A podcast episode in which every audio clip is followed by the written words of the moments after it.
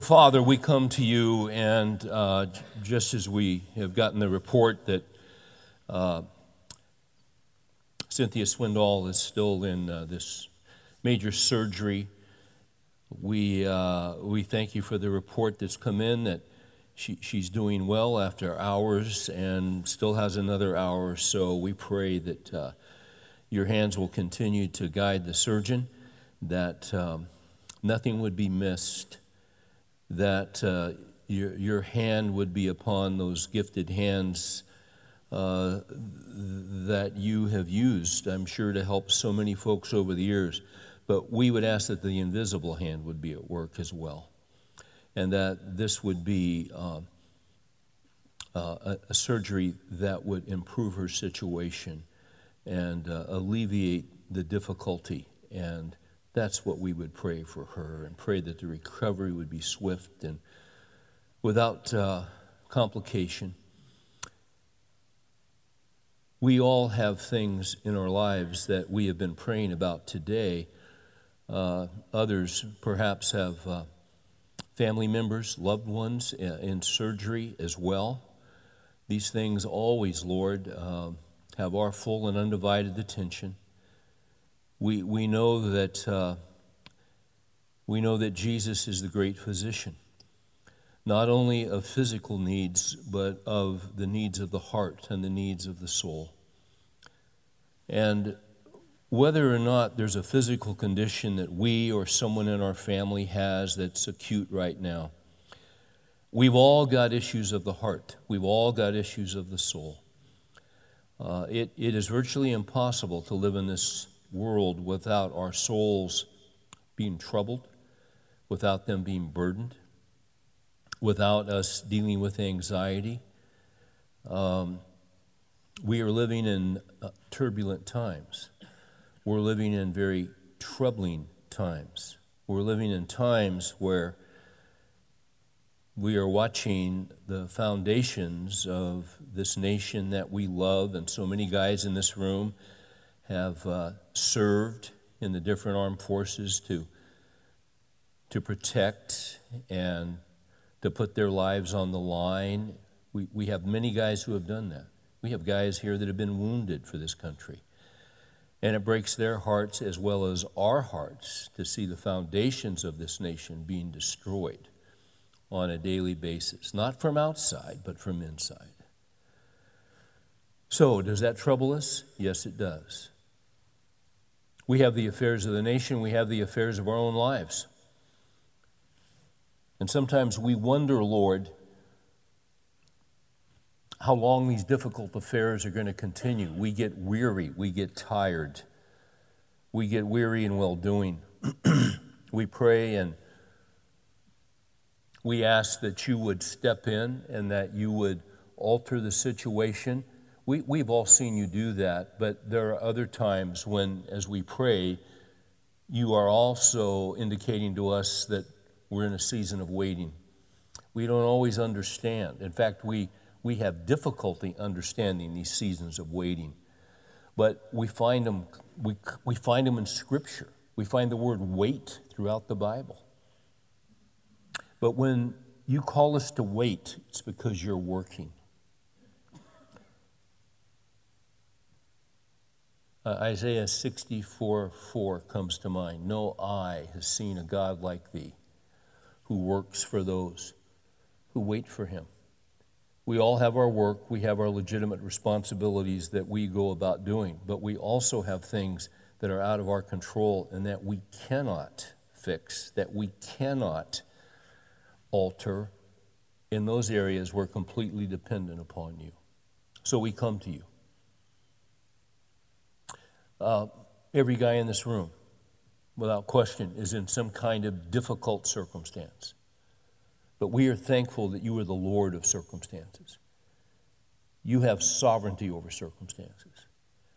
And circumstances which bring pain and confusion and difficulty into our lives. As Paul said, even in Philippians, circumstances that he didn't want, that the church didn't want. But Paul said as he was in prison, my circumstances have turned out for the greater progress of the gospel. You have an ability, Lord, an amazing ability to bring good out of bad. And for those of us in a tough stretch of trail right now, that is arduous and difficult and exhausting, we trust you to bring good out of it. In your time, in your way, in your season. I pray that you'll open our eyes as we open our Bibles, that you will give us uh, teachable spirits. We all have our defensive mechanisms. Mow them down, get into our hearts. Let the word transform us tonight by its power.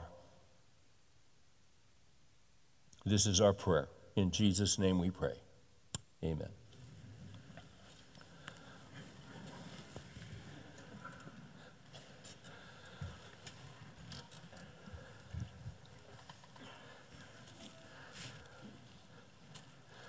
So tonight we are in Philippians 4. We're going to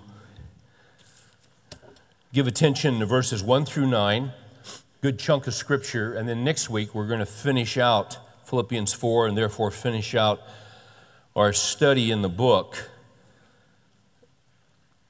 I'd like to begin by reading Philippians 4, verse 1, and we're going to dive right into it tonight. There, there's so much. You know, in Scripture, there's not a wasted word. Uh, there's a concept called verbal plenary exp- uh, inspiration. And what that means is that every word is inspired. Uh, there's not a wasted word. There's not a word in here that is not God breathed. And as we read chunks of scripture, it's so easy to pass over something of remarkable significance. Uh, one of those things is in verse 1. So, Philippians 4, verse 1, remember, Paul's in prison, writing to the church at Philippi. They had sent a message to him to encourage him. They figured he's been in prison. This has been, at this point, it's going to be a four year ordeal. We know looking back. He's probably three years into this prison stretch right now. Uh, first two years in Caesarea, and these are the last, uh, uh, you know, maybe 23, 24 through the end of Acts, that section of Scripture.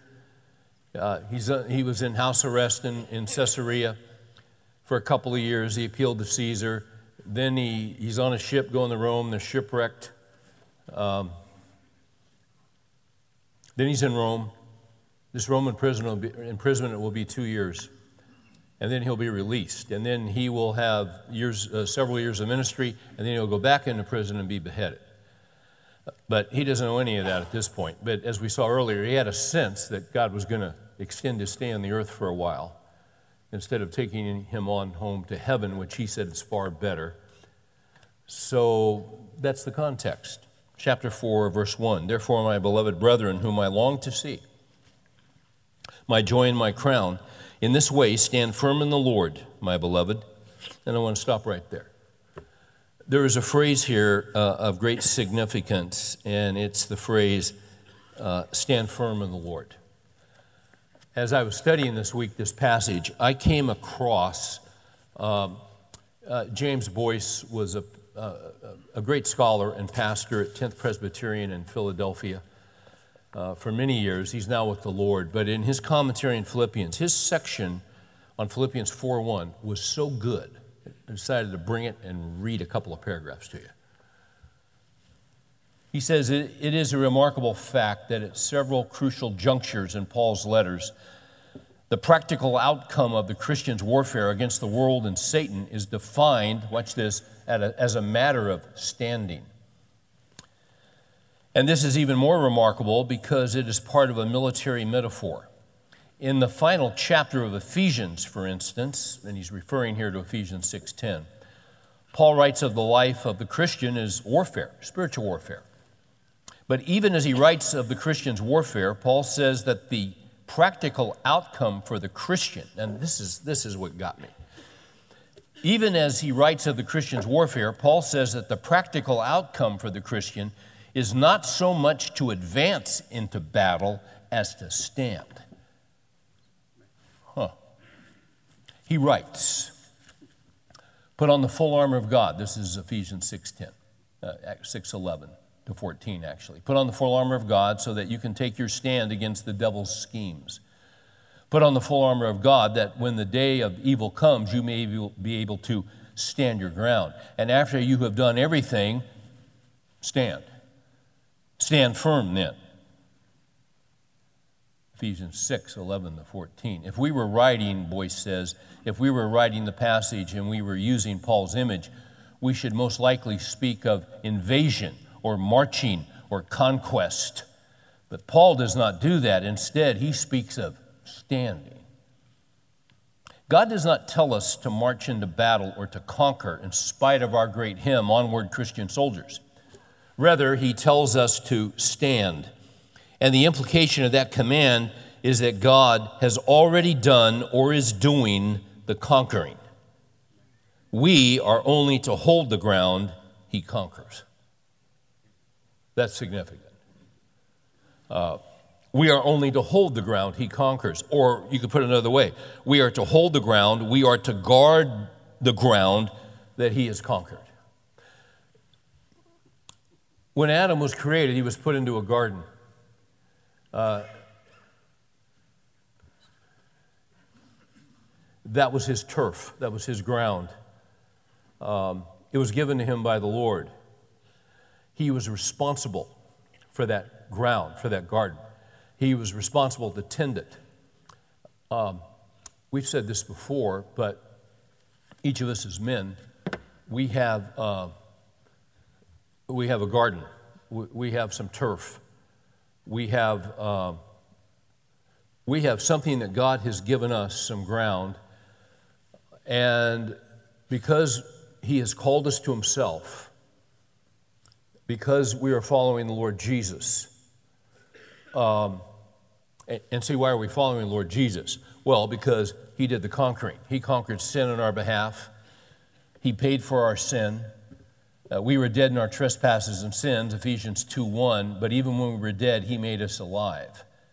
And then you go on to Ephesians 2 8, for by grace you have been saved through faith, that not of yourselves, it's a gift of God, not as a result of works any man should boast, for we are his workmanship, created in Christ Jesus for good works, not good works to be saved. You were saved by grace in verse 8. This is verse 10. We are his workmanship, created in Christ Jesus for good works which God prepared beforehand that we would walk in them. So you've been redeemed, you've trusted in Christ alone as your Savior, uh, not in your works, but in Christ alone, His finished work on the cross. He died in your place and in my place, and we trust in Him, and He gives us eternal life. And now, if any man is in Christ, he's a new creature. Old things have passed away, all things have become new. So we've been born again. And now, as we receive Christ, we're going to walk in Him. We're going to walk through life with Him until we die and we go to be with Him in eternity. Um, we belong to Him. He has conquered on our behalf. Uh, you know what He does? He assigns us to our post. Um, you have your turf, you have your life. Think about an average week. Um, let's just start with where you live. Where do you live? What's your address? What's your zip code? Uh, are you there? Are, you there by yourself? Are you a widower? Are you single? Uh, do you have a roommate? Uh, are you married? Do you have a wife? Do you have kids? Or do you have an empty nest? Okay, start there. All right, that's kind of your home base. Um, where do you work? How far of a commute do you have? In other words, what's a normal week for you? Um, some of you guys go to church here, some of you guys go to other Bible believing churches. So, where do you go to church? Where are your uh, good friends? Where, where are the restaurants that you frequent? You know, in other words, you got your ground, you got your turf, you've got your sphere. That's your life. You're not everywhere, all over the world. You're not. You got your little sphere. That's where He has placed you in a certain spot. He has placed me in a certain spot. Um, we have our assignments from the Lord. Sometimes He moves us. Um, there's always transition and a move. Some of you guys perhaps just moved here from out of state. I heard this week that 100,000 people a month are coming to the Metroplex. And, and I, I, I just, I, am amazed. I, I, started noticing license plates from everywhere. New, this week, I saw New Jersey. You see Kansas. You see all kinds of California, uh, Illinois, coming from all over. Uh, there's a lot of transition going on. Uh, but some of us have been here for quite a while. Uh, what's your turf? Oh, and in your turf, you have relationships. You have people in your lives. Um, I mean, in a real sense, he has assigned us to our post. Has he not? Uh,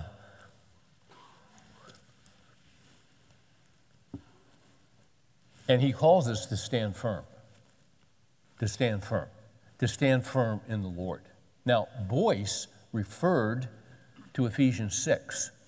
And here's where I want to go with this. You're assigned to your post, I'm assigned to mine. We, uh, we give an account. We give an account to the Lord. As Adam gave an account for how he stewarded the, the garden, we give an account to the Lord for how we steward, how we take care of the responsibilities that we have before Him. Colossians 3 Whatever you do, do your work heartily, not as unto men, but as unto Christ. It's the Lord Christ whom you serve. So, whatever kind of work you do, ultimately you're serving Christ. Okay. He says here that we are to stand firm in the Lord. So much of um, athletics is footwork. Uh, football, so much of football is footwork. If you're an offensive lineman, you have to know how, if you're going to pull and lead a sweep and lead the back around, you got to know how to pull and get out in front. That's footwork. Uh, you play baseball, there's footwork involved in every position. Um, basketball, I don't care what sport it is, footwork is critical. Footwork is critical in the Christian life. When he says stand firm in the Lord, he's talking about footwork. Now, in Ephesians 6:10, it says, be strong in the Lord. You might flip over to Ephesians 6:10. Because I want to show you something. There, there are two concepts. You have stand firm in the Lord in Philippians 4, verse 1. In Ephesians 6:10, just go to your left. He says, finally, be strong in the Lord and in the strength of his might. In Philippians 4, he says, stand firm in the Lord. Do you notice there? On one, it's stand firm in the Lord, and the other one, it's be strong in the Lord. Oh, and in the strength of his might. The Christian life is not an easy life. The Christian life is a life of adversity. It's a life, eh, it's a life of uh, struggle. It's a life of, um, well, Acts 14 22, through many tribulations we must enter the kingdom of God. Now, it's not an easy life. It's the best life, but it's not easy. Now, we should say this there's a life um, that's harder than the Christian life, and it's the life without Christ but we've been born again, and now He wants to take us from immaturity to maturity. So, how do you take someone from immaturity to maturity? You take you by, by different struggles and trials and testings and difficulties. Okay.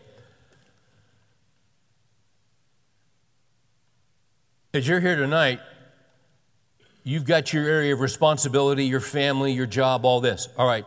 We're all having to stand firm in the Lord. That's not always easy. Why? Because of difficulties, because of attacks, because of um, numerous things that you wish were not in your life, but they are there. And what are you have, what are you having to do? You're having to stand firm in the Lord.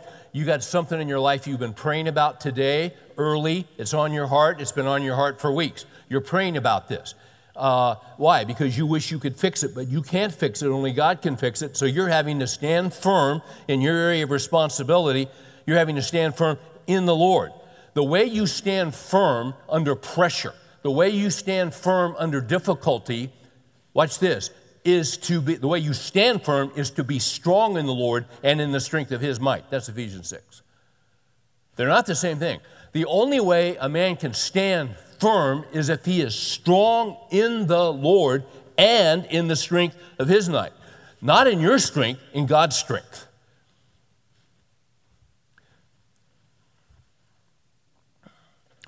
J.B. Phillips wrote a book decades ago called Your God is Too Small. We, most of us, start out thinking great thoughts of mankind and small thoughts of God. But the more you read the Bible, the more it's reversed and is quickly reversed. God is great. God is sovereign. God is in charge. God is the creator. He has all power. He has all wisdom. The, the more we come to know Him, and the more we come to know His greatness and His power and His love for us, the, you know, in John 17, 3, Jesus said, This is eternal life, that they may know Thee, the only true God, and Jesus Christ, whom Thou hast sent. Eternal life is getting to know God. We, if you've trusted Christ for your salvation and you're following Christ, you've been given eternal life. You don't get eternal life when you die and go to heaven, you have eternal life now.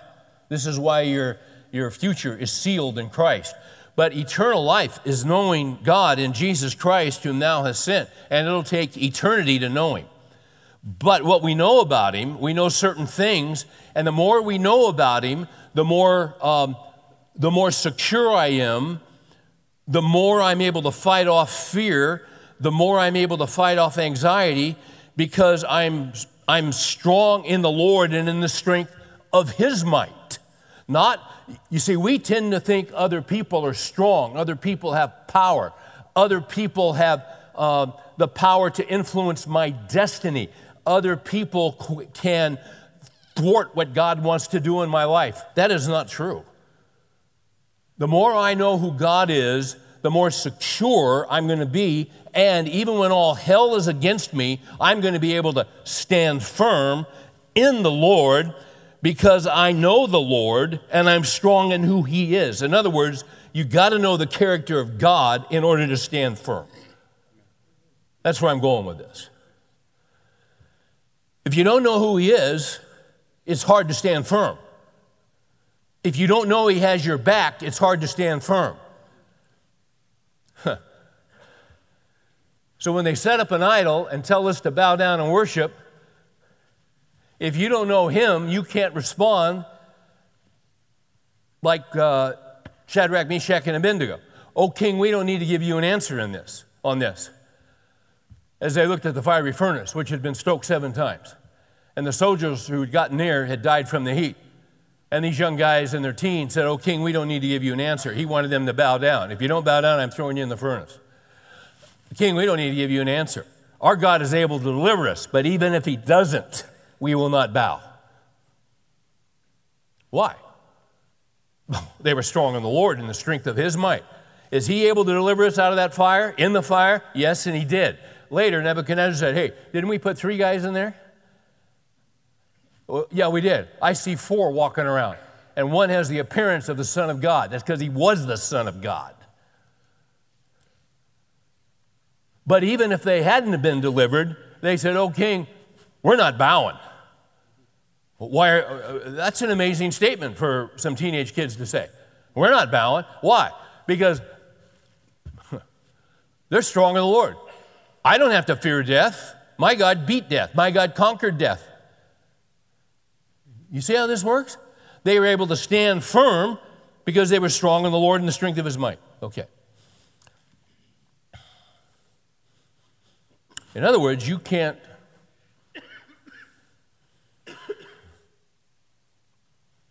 You just can't do it unless you're strong in the Lord. You can't stand firm unless you're strong in the Lord. So there are two things. We could say a lot about this. There are two things that help us to stand firm in the Lord, no matter what you're facing, no matter what's going on in your life. Uh, what was going on in Paul's life? He was in prison. Didn't know how long he'd be there, but he was in prison. Okay. Uh, the, the, there are two things that are critical, I think, to know about God. Number one is that He's sovereign. He's sovereign. Uh, Psalm 103 uh, His throne is in the heavens, and His sovereignty rules over all. Sovereignty is absolute control. God is in absolute control of everything. Everything. Everything. Psalm 119 91, I looked up, we, we, looked at this verse a few weeks ago and I stared it right in the face. And I, I was looking for it. And uh, somehow I, I knew what it said, but I couldn't ascertain it from the page. I had some medication uh, issues, but let's look at it. Psalm 119, 91. I want to show you something. Uh, talk about sovereignty.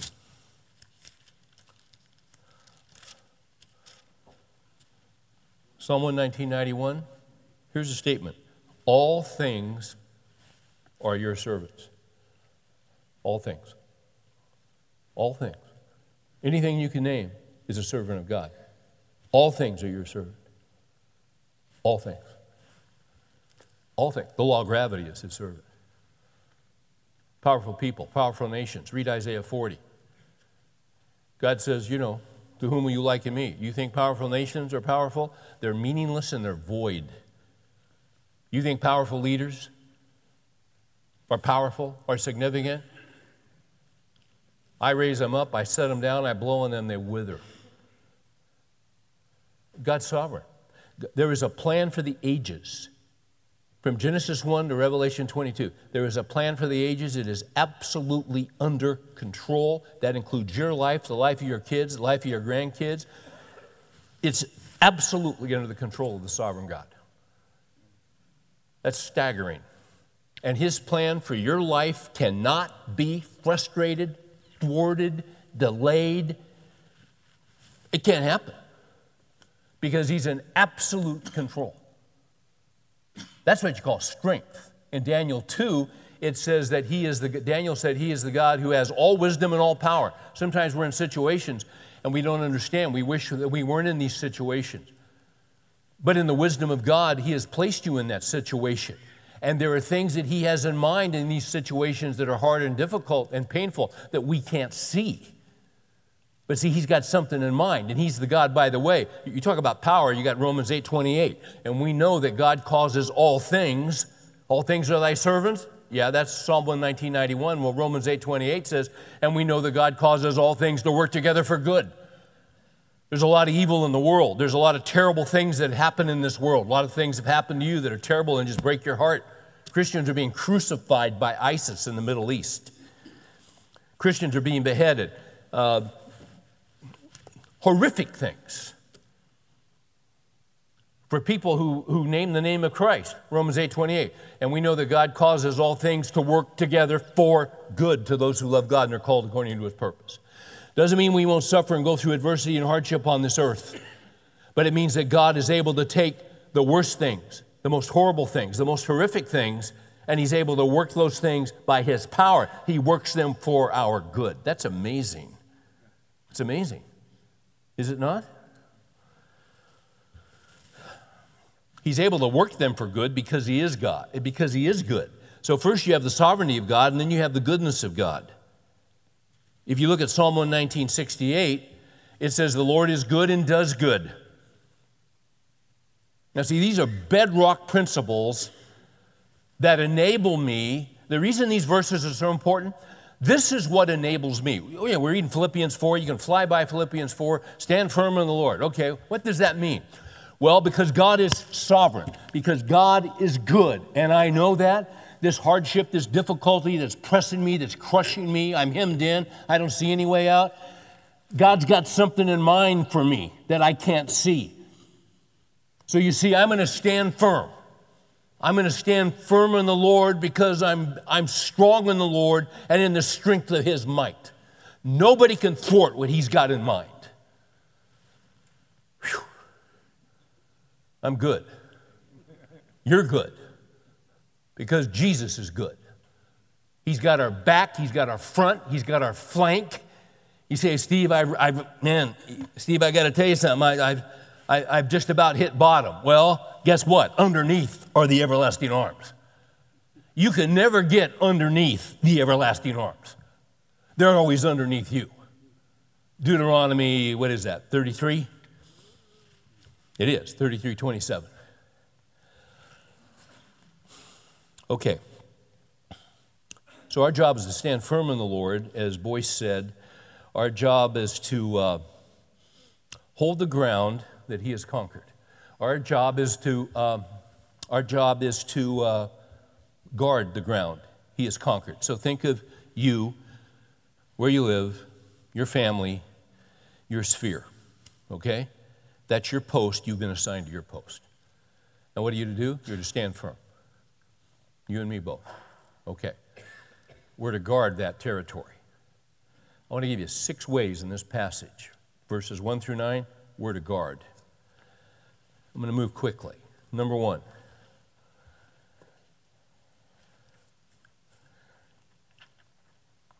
I'm to stand firm by guarding my relationships. I'm to stand firm in the Lord by guarding my relationships. That's verses 2 and 3. Uh, uh, uh, hey, your life is all about relationships.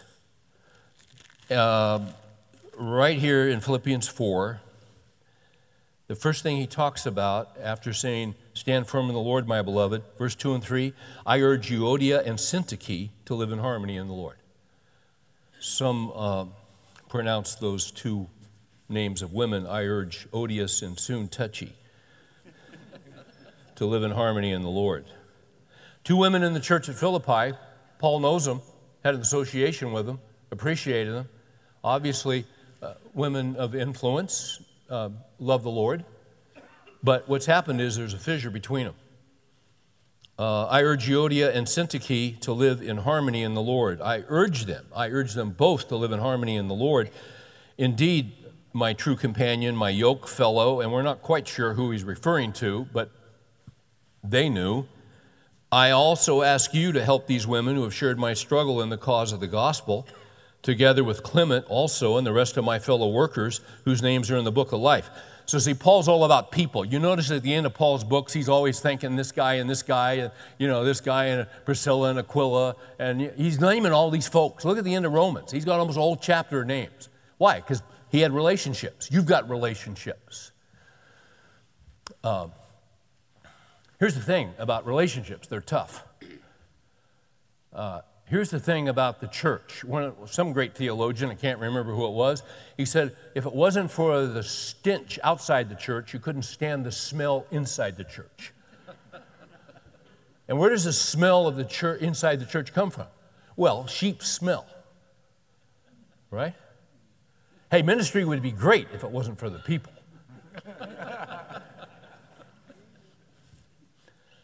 we're all screwed up. We just think other people are screwed up. But we're all screwed up. We're all broken. We're all busted up. We're sinners. We're self uh, lovers. And this is why we need the Savior. And this is why we all need to grow in maturity. Um, families have the same issue. No perfect families, no perfect marriages, no perfect kids, just broken, busted up, sinful people. You know, we're in different stages of growth, different stages of maturity. Some don't even know the Lord yet. But we're to live together in harmony. When, when I wrote my book, Point Man, years ago to men about being a spiritual leader of your family, I made the statement in chapter one that when a man gets serious about Christ, the enemy gets serious about you. And know this when you get serious about following Christ, you can expect a two prong attack from the enemy. Number one, he's going to attempt to alienate and eventually sever the relationship that you enjoy with your wife. That's a relationship, it's a key relationship. He's going to try and get a wedge between you and your wife. Have you ever wished that you didn't marry your wife? And I'd like a show of hands.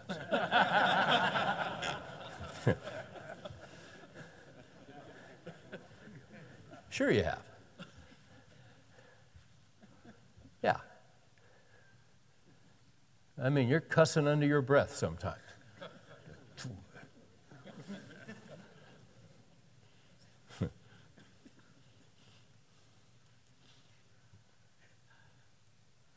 Now, what's fascinating is she's thinking at times the same thing about you.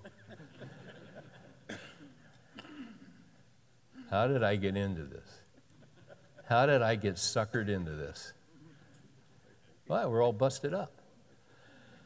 See, what the enemy wants to do, and it doesn't matter if you're married uh, four months or four years or 44 years, he wants to alienate and eventually sever the relationship between a husband and wife, a Christian husband and wife. Divorce is rampant in the evangelical church. I mean, I can't prove this, but biblically, you, you, Jesus said there's no divorce among you except for fornication, Matthew 19 9. You got a ground for divorce in 1 Corinthians 7, someone hold to. So maybe one or two possibly biblical grounds for divorce. But divorce is epidemic in the evangelical church. Could it be 80% of the divorces don't have biblical grounds? I don't know. I, I, I, I've never done a poll, I've never read a poll. But I, I would say this I think there are a lot of divorces that happen among Christian husbands and wives where there's no biblical basis. Because you see, this is how the enemy gets in between a husband and wife. And what does Paul say?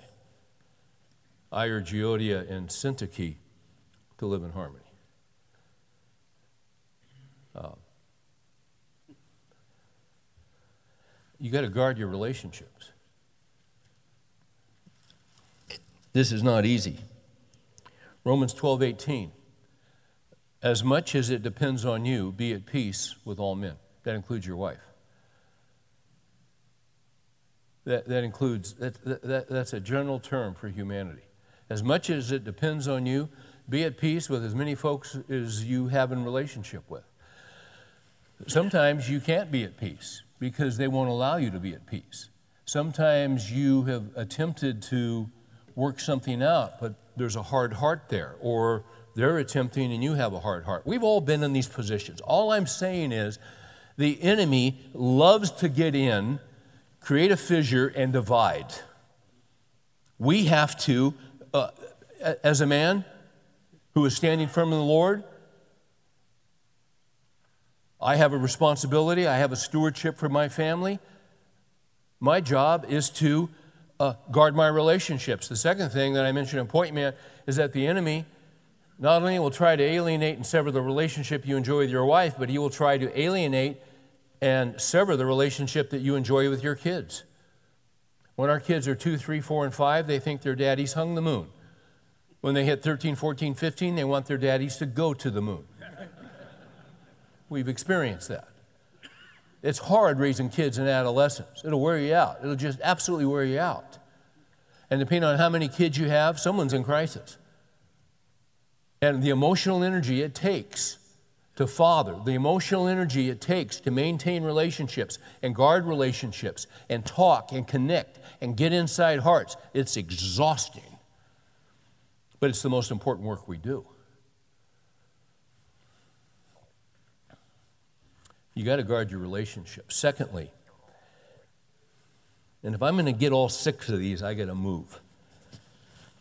The second thing that Paul says here is that we are to stand firm in the Lord by guarding our joy. Our joy. This one may surprise you. Verse uh, 4. Paul says, Rejoice in the Lord always. Again, I say, rejoice. Now, what does it mean to rejoice? What is this joy stuff? Well, the first thing out of the blocks is that we get joy, biblical joy, confused with happiness. We're not talking about happiness in our culture. Happiness is the absence of difficulty. Uh, happiness is when you get the promotion.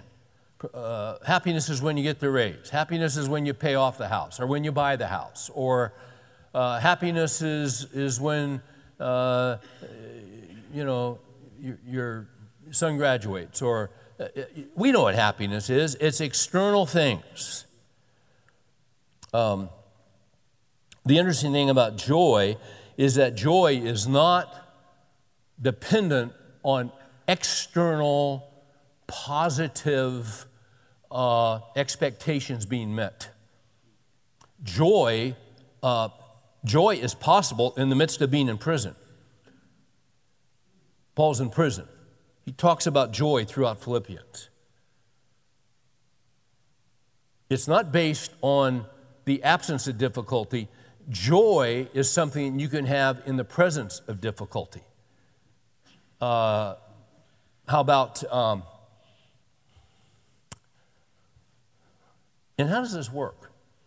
For instance, think of James 1, where it says, Count it joy when you encounter various trials. Well, that's certainly my first response, as I know it's yours.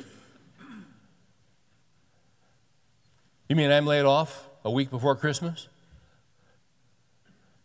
Count it joy when you encounter various trials. How in the world can you do that? First of all, it doesn't say feel it as joy, because that's a very disappointing thing. It says count it, or some translations say consider it as joy. That's something you do not with your emotions, it's something you do with your mind. When there is some kind of setback, when there is some kind of disappointment, when there is some kind of trial or tribulation or heartbreak that occurs, that's part of the Christian life. Through many tribulations, we must enter the kingdom of God, Acts 14 22. We have to take a step back at a point, and there's immediate shock, and there's grief over the loss, and all this kind of thing, depending on the extent of it. But you take a step back, and at some point, you have to say, you have to take a step back and you count it as joy. Count it as joy when you encounter various trials, knowing that you're mine. Knowing what is going on here. This is a setback. Yes, but my God is sovereign. All things are thy servant. My job, my employ, my employer. Oh, it's some big multinational corporation with layers and layers and layers. Well, they're his servant run by people, isn't it? They're all his servants. Well, they don't know him. That doesn't matter. He created them, he gives them breath. They can't breathe without him. He runs them, he owns them because all things are thy servant. Proverbs 21 1 The king's heart is like channels of water in the hands of the Lord. The CEO's heart is like channels of water in the hands of the Lord. The Human Resources Committee, their hearts are like channels of water in the hands of the Lord. He turns it whatever way He wishes. They don't run your life, He runs your life.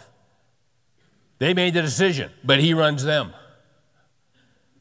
Do you believe that? If you don't believe it, how in the world can you stand firm when you have a career setback or when you lose your job? How can you stand firm in the Lord? You can't if you don't believe that God controls all things and that He's sovereign and that He's good. Because this happened, this thing is this has just happened at the worst possible time. It's amazing how often things happen to Christians at the worst possible time and you've had them happen to you, and you can't see what's going on, you, you can't see a way out, you don't see any way that it's going to be resolved, and then you look back over your life, and what did God do? In a remarkable providence, in some incredible way, He resolved it. And you give Him glory. Why? Because Romans 8 28.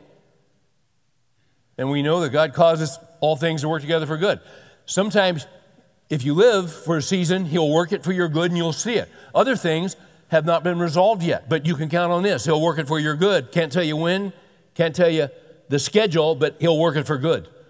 And you'll give Him glory. That's who He is, that's what He does for His people. So you see, here, how do you have joy? How do you guard your joy? When something happens, you have to take a step back and you have to think biblically. Uh, here, here's one that, that, that helps me. Uh, when I'm facing a situation or there's something, I, I go to Psalm 31 14. when there's something that shakes me or I don't quite get or it, I didn't want it, here it is, I'm dealing with this all of a sudden. Here we go. As for me, I trust in you, O Lord. I say that you are my God. My times are in your hand. And they are. Is that not true? My, my, my, beginning, my conception, my birth, my present, my future, it's in your hands. See, when you're in the midst of something that you don't want to be in, you got to take a step back and you got to think biblically. Are, my times are in your hand. Yes, they are. Have I seen good times? Yeah. Have I seen difficult times? Yeah, and I'm in a difficult time right now. Is it all under your sovereignty? Yeah. Do you have a plan for my life? Yeah. You do. Okay. This is part of your plan. Help me to help me to learn the lessons here, Lord. What do you what do you want? What are you saying to me? What do I need to hear? What do I need to do? How do you want me to obey? I don't want to fight you on this. Make it clear, Lord. Just make it clear so I can follow you. Help me here. My times are in, your, are in thy hand. I, I got bills to pay. I got a family. I got a mortgage to pay. My times are in your hand. I believe you're sovereign. You've put me in this situation. But see, don't forget, along with that, Psalm 138 8, the Lord will accomplish that which concerns me. It can't be thwarted. It cannot be thwarted what He has planned for you. Can't be. We learn through adversity, we grow through adversity. So, if I know this and understand it biblically, then I can rejoice in the Lord. I can thank God. I can, I can be joyful. You know what it is? It's thankfulness. Yeah, Lord, this is tough and this is hard and this is disappointing and we're driving back and forth to the hospital. But Lord, we thank you that we know you. We, we thank you that, that our, our future is secure. We thank you for the years you've given us. We thank you for your provision in the past. We look back and look at all oh, you've done for us, Lord. Are you going to stop being faithful?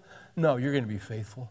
And Lord, even if this results in death, you know what? It's far better to be with you because we have eternal life in Christ. And, and we, we, we would hope that this is not to death, this situation, but even if it is, Lord, it's far better. It's far better. There will be no pain, there will be no suffering. So you got to get perspective, you got to think biblically. You guys getting this? That's how you can have joy. That's the difference between joy and happiness.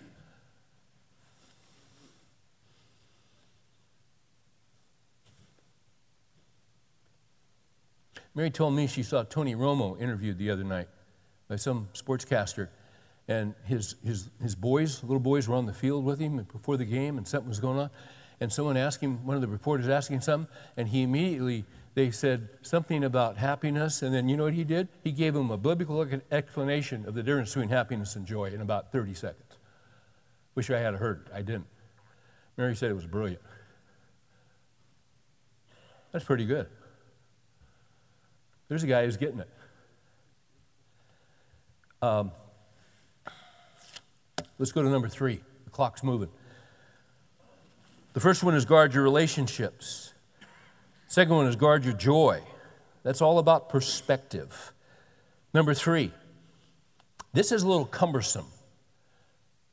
Uh, you stand firm in the Lord by guarding your reasonableness. That's a mouthful. Verse 5. Let your reasonableness be known to all men, the Lord is near. Uh, you, read the, uh, you, you, read the scholars, the biblical scholars, they, they indicate it's kind of a tough word to translate. Some translations will say, let your gentle spirit, uh, gentle, yeah, in the sense that you're not difficult, you're reasonable. Uh, another word that some translations say, let your forbearance. Uh, uh, you know how I get this? guard your heart so that you're not uh, a pain in the butt to live with. You ever, you, have you ever made a statement about someone, you know, he's just, he's unreasonable. She's unreasonable. Have you ever said that about someone in the church? Have you ever said that about someone in church leadership? They're just unreasonable. That's why you're not in that church anymore. They're just unreasonable. 3 John 9 we wrote something to the church, but Diotrephes, who loves to be first, does not accept what we say. Doesn't accept what you say? John, you're an apostle hand chosen by the Lord Jesus Christ. But Diotrephes does not accept what we say. That's an unreasonable man. And I'll tell you something, he's not only unreasonable in the church, a guy like that is unreasonable at home. Because who you really are is not who you are at church because you're showing off your best shoe shine at church. Who you really are and who I am is what's going on at home. Guard your reasonableness. You should be easy to talk to, not gentle, not harsh, not critical, not difficult, not uh, exasperating your children, as the scriptures say not berating your wife constantly. Every home has, has, has an atmosphere, and the husband and the father sets the atmosphere. Every once in a while, I'll take Mary to a nice restaurant on a anniversary or something. And you know, restaurants, you know, sometimes on a nice deal, you, you go to a restaurant with ambiance. I looked that word up, it means expensive. Guys don't care about ambiance. There's a, there's a, I don't even know if it's still around anymore. Down on Sherry Lane, there's a dive down there, right off Northwest Highway. I can't remember the name of the place. It's got uh, the busted up Formica tables. There's Ebola viruses dripping off stuff. There, there, it's just, and, and you know what? If you're not there by 11:15, there's a line stretching all the way around, and it's mostly guys and they just slop good old country cooking on there. Guys don't care about. I mean, it, the, the, the, the Naugahyde is ripped. The, the, the stuff's coming out. The cushions. It's just it's ridiculous. But man, the food's good. But you know, your wife probably doesn't want to go there on the anniversary. She's not at. Can we go down there, honey? No. There's no atmosphere. Every uh, home has. There are two kinds of atmosphere in a home. The home in which you were raised was either constructive or destructive. And your dad determined that. If it was constructive, in your home people were built up. If it was destructive, people were torn down. Nothing you can do about how you were raised, but now we're the husbands and fathers. We set the temp. It ought to be a home of uh, construction where people are built up and not torn down. When your kids leave, they ought to want to come back. And if your kids don't want to come back, they never want to come back, you got some work to do. So do your work. Go do some mending. Go do some repenting. Swallow your pride, humble yourself, and go fix the relationships. Be reasonable. Don't be unreasonable. Okay. By the way, because he says the Lord is near, I find that interesting. I read one commentator, he said, Oh, this is about the rapture. I don't think it's about the rapture. The Lord is near. He's watching if I'm reasonable or unreasonable. He's near. He is omnipresent.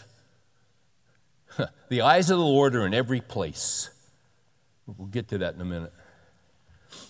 That should, that should, I should be aware of that as I live my life. I'm jumping ahead. Let's go to number four. Number four, guard your anxiety. Standing firm in the Lord means that you're guarding your anxiety. Isn't that interesting? Uh, this is a classic passage, Ephesians 4 verse 6 and 7. Be anxious for nothing. But in everything, by prayer and supplication with thanksgiving, let your requests be made known to God. And God will fulfill your requests just as you ask them. And the peace of God, which surpasses all comprehension, shall guard your hearts and minds in Christ Jesus. Now, I just added to the text. See, wouldn't it kind of make sense if it said, Be anxious for nothing, but in everything by prayer and supplication with thanksgiving, let your requests be made known unto God, and God will fulfill your requests just as you made them? And the peace of God shall guard your hearts and minds in Christ Jesus. Why? Because what you pray for, whatever you pray for, you get. Well, of course you have peace. All you got to do is just ask Him. And hey, let me tell you something there are deviations of Christianity that teach this. All you got to do is name it and claim it, all you got to do is speak it. They'll teach you can actually command God to do something. I got a little three year old granddaughter who this week commanded me to do something.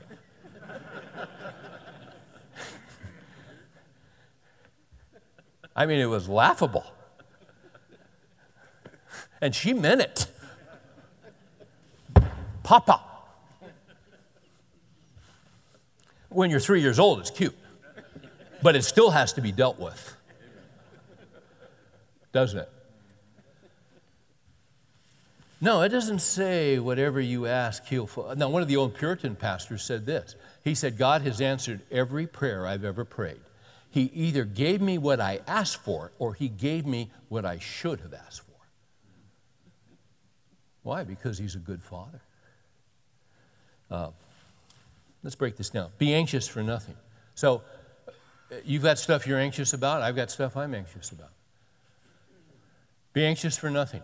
Well, we have anxiety. Why? Because we don't know how things are going to sort. And this involves people we love, it involves our future, it involves health issues, it involves job issues, it involves relational issues, our kids, what's happening with our kids, our grandkids. We got all this stuff, and so we get anxious. Um, and, so often, anxiety is about the future.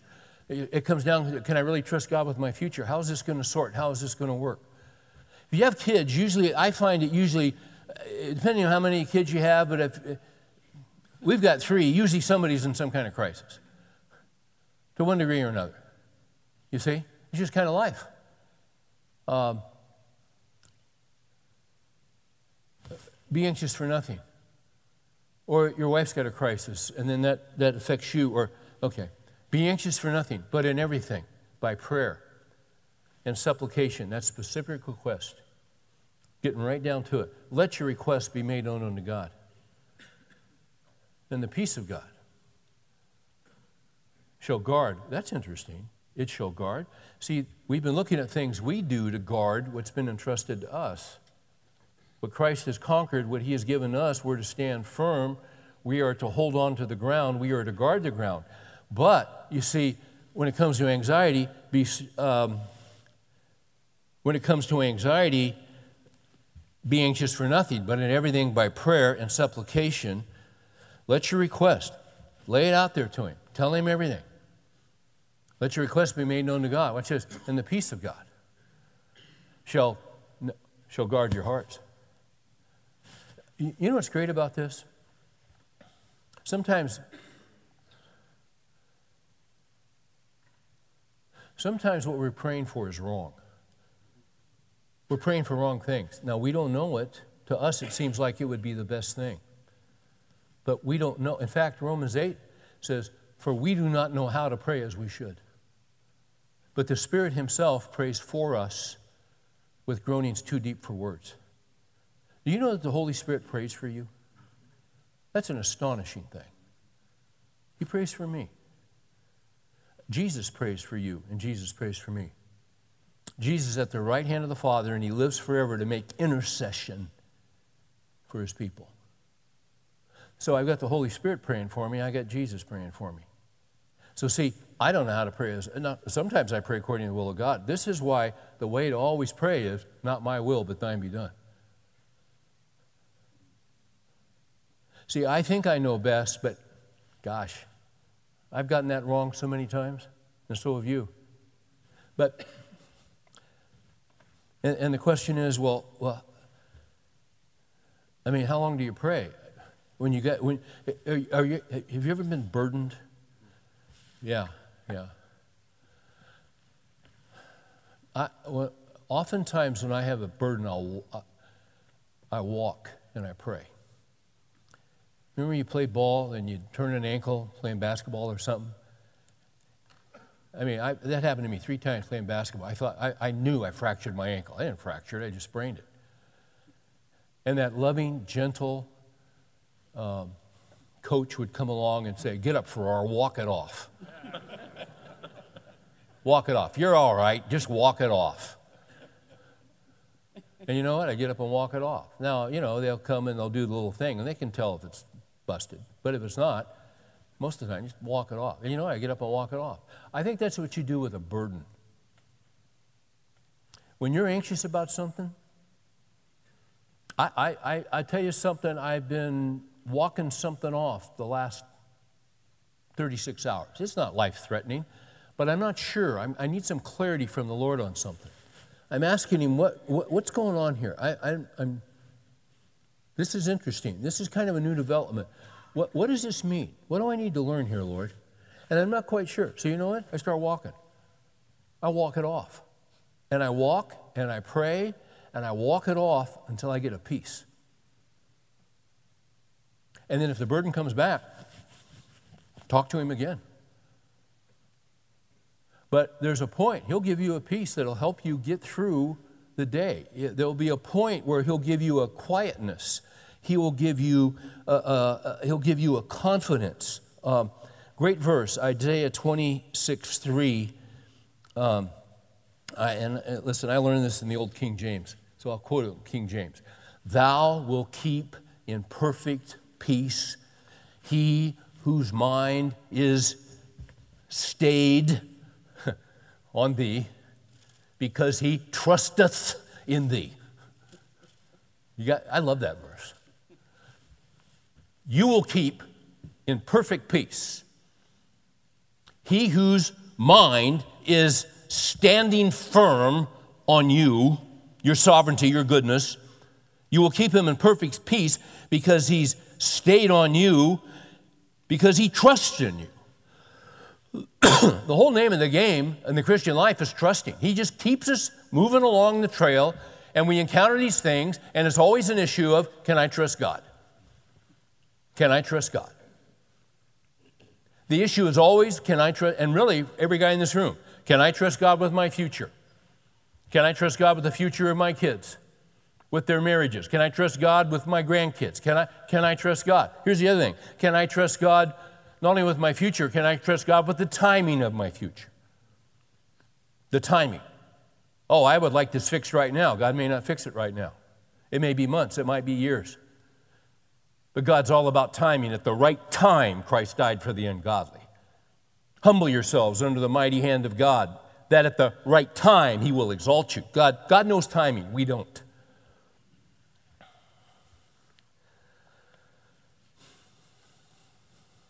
We learn and we can grow in anxiety. I was reading this week the uh, autobiography of Erwin Lutzer. Uh, Erwin has been uh, pastor at Moody Church for 35 years. Um, I've had the privilege of uh, meeting him, speaking at his church. Great man of the word. Uh, he was talking about his father.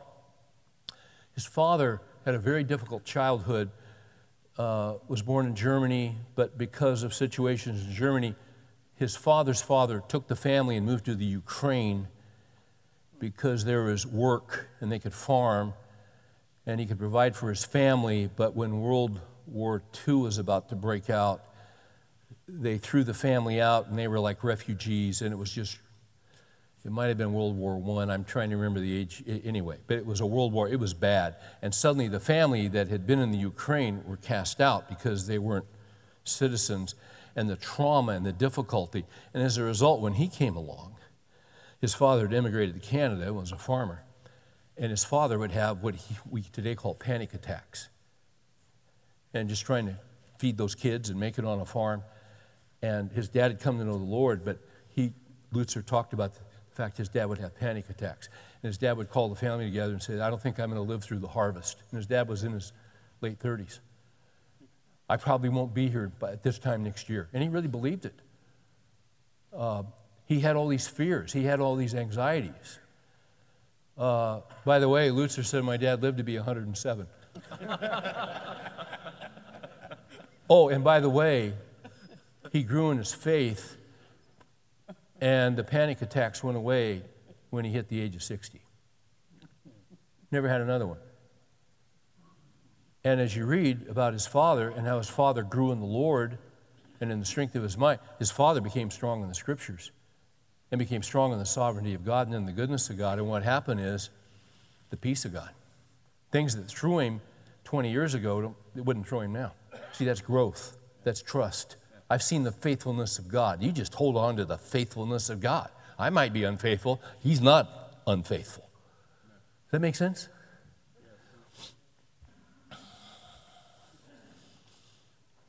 Number five, guard your thought life. And I'm out of time, so I'm going to do this quickly. Guard your thought life. Stand firm in the Lord by guarding your thought life. If you look at verse 8, finally, brethren, whatever is true, whatever is honorable, whatever is right, whatever is pure. Our culture despises purity. Our culture despises truth. Our culture takes what is good and calls good bad. Our culture calls what is bad good. So look at this. Finally, brethren, whatever is true, whatever is honorable, whatever is right, whatever is pure, whatever is lovely, whatever is good repute, if there's any excellent, and if anything worthy of praise, dwell on these things. Put this stuff in your mind. Meditate on this on your mind. the first thing that really, I mean, what he's talking about is the Word of God. The Word of God is pure. Thy word is truth. Sanctify them in truth, Jesus said in John 17. This is Romans 12. Don't be conformed to the world, but be transformed by the what? Renewing of your mind. You see? It's all about the mind. By the way, the, the key to fixing anxiety is to put truth in your mind.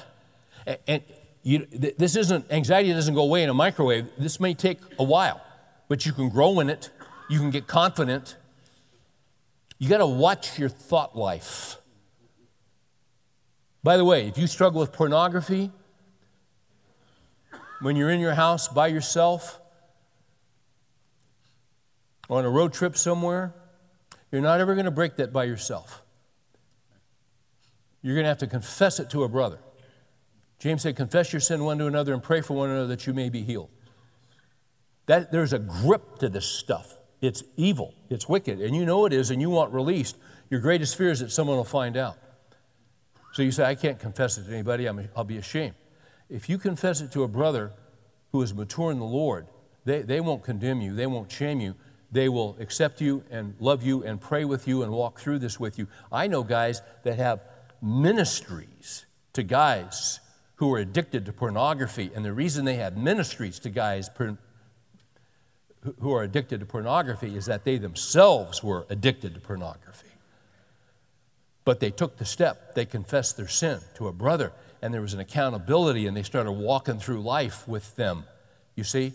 And see, the moment you confess sin, you've just outflanked Satan because he has nothing on you anymore. Do you see that? And then you start putting the truth in your mind. That's all I can say there. Number six, guard your daily practice and behavior. Verse 9, Paul says of Philippians 4 the things you have learned and received and heard and seen in me, practice these things. And the God of peace will be with you. It's all about practice. We don't want to be just hearers of the word. We want to be what? Doers. We want to be doers. So, when you go home tonight, you got anxiety in your heart when you're starting to go to sleep? Oftentimes, if I'm dealing with anxiety and having trouble going to sleep, I'll say to myself, Psalm 37, somewhere around verse 3 or 4. You can look it up. It says this, and I quote the New American Standard Margin Translation, which is this I'm worried about something. So I say, trust in the Lord and do good. Dwell in the land and feed on his faithfulness. And then I go back over again. Trust in the Lord and do good. Dwell in the land. He's given me this land. He's given me this apartment. He's given me this house. He's given me this family. Dwell in the land and feed on his faithfulness. Trust in the Lord and do good. dwell on the land.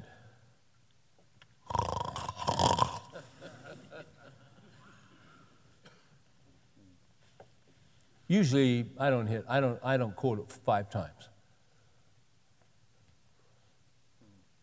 because there's power in the Word of God. And see, when I'm quoting Scripture, as Joel Aldrich used to say, you can't worry and worship at the same time. You can worship or you can worry. And when I quote scripture, I'm worshiping. Thou will keep in perfect peace he whose mind is stayed on thee, because he trusteth in thee. Father, as we close, that's our heart's prayer tonight. We've all got our stuff, we've all got our anxieties and our fears. We are so grateful for Christ and his work on the cross.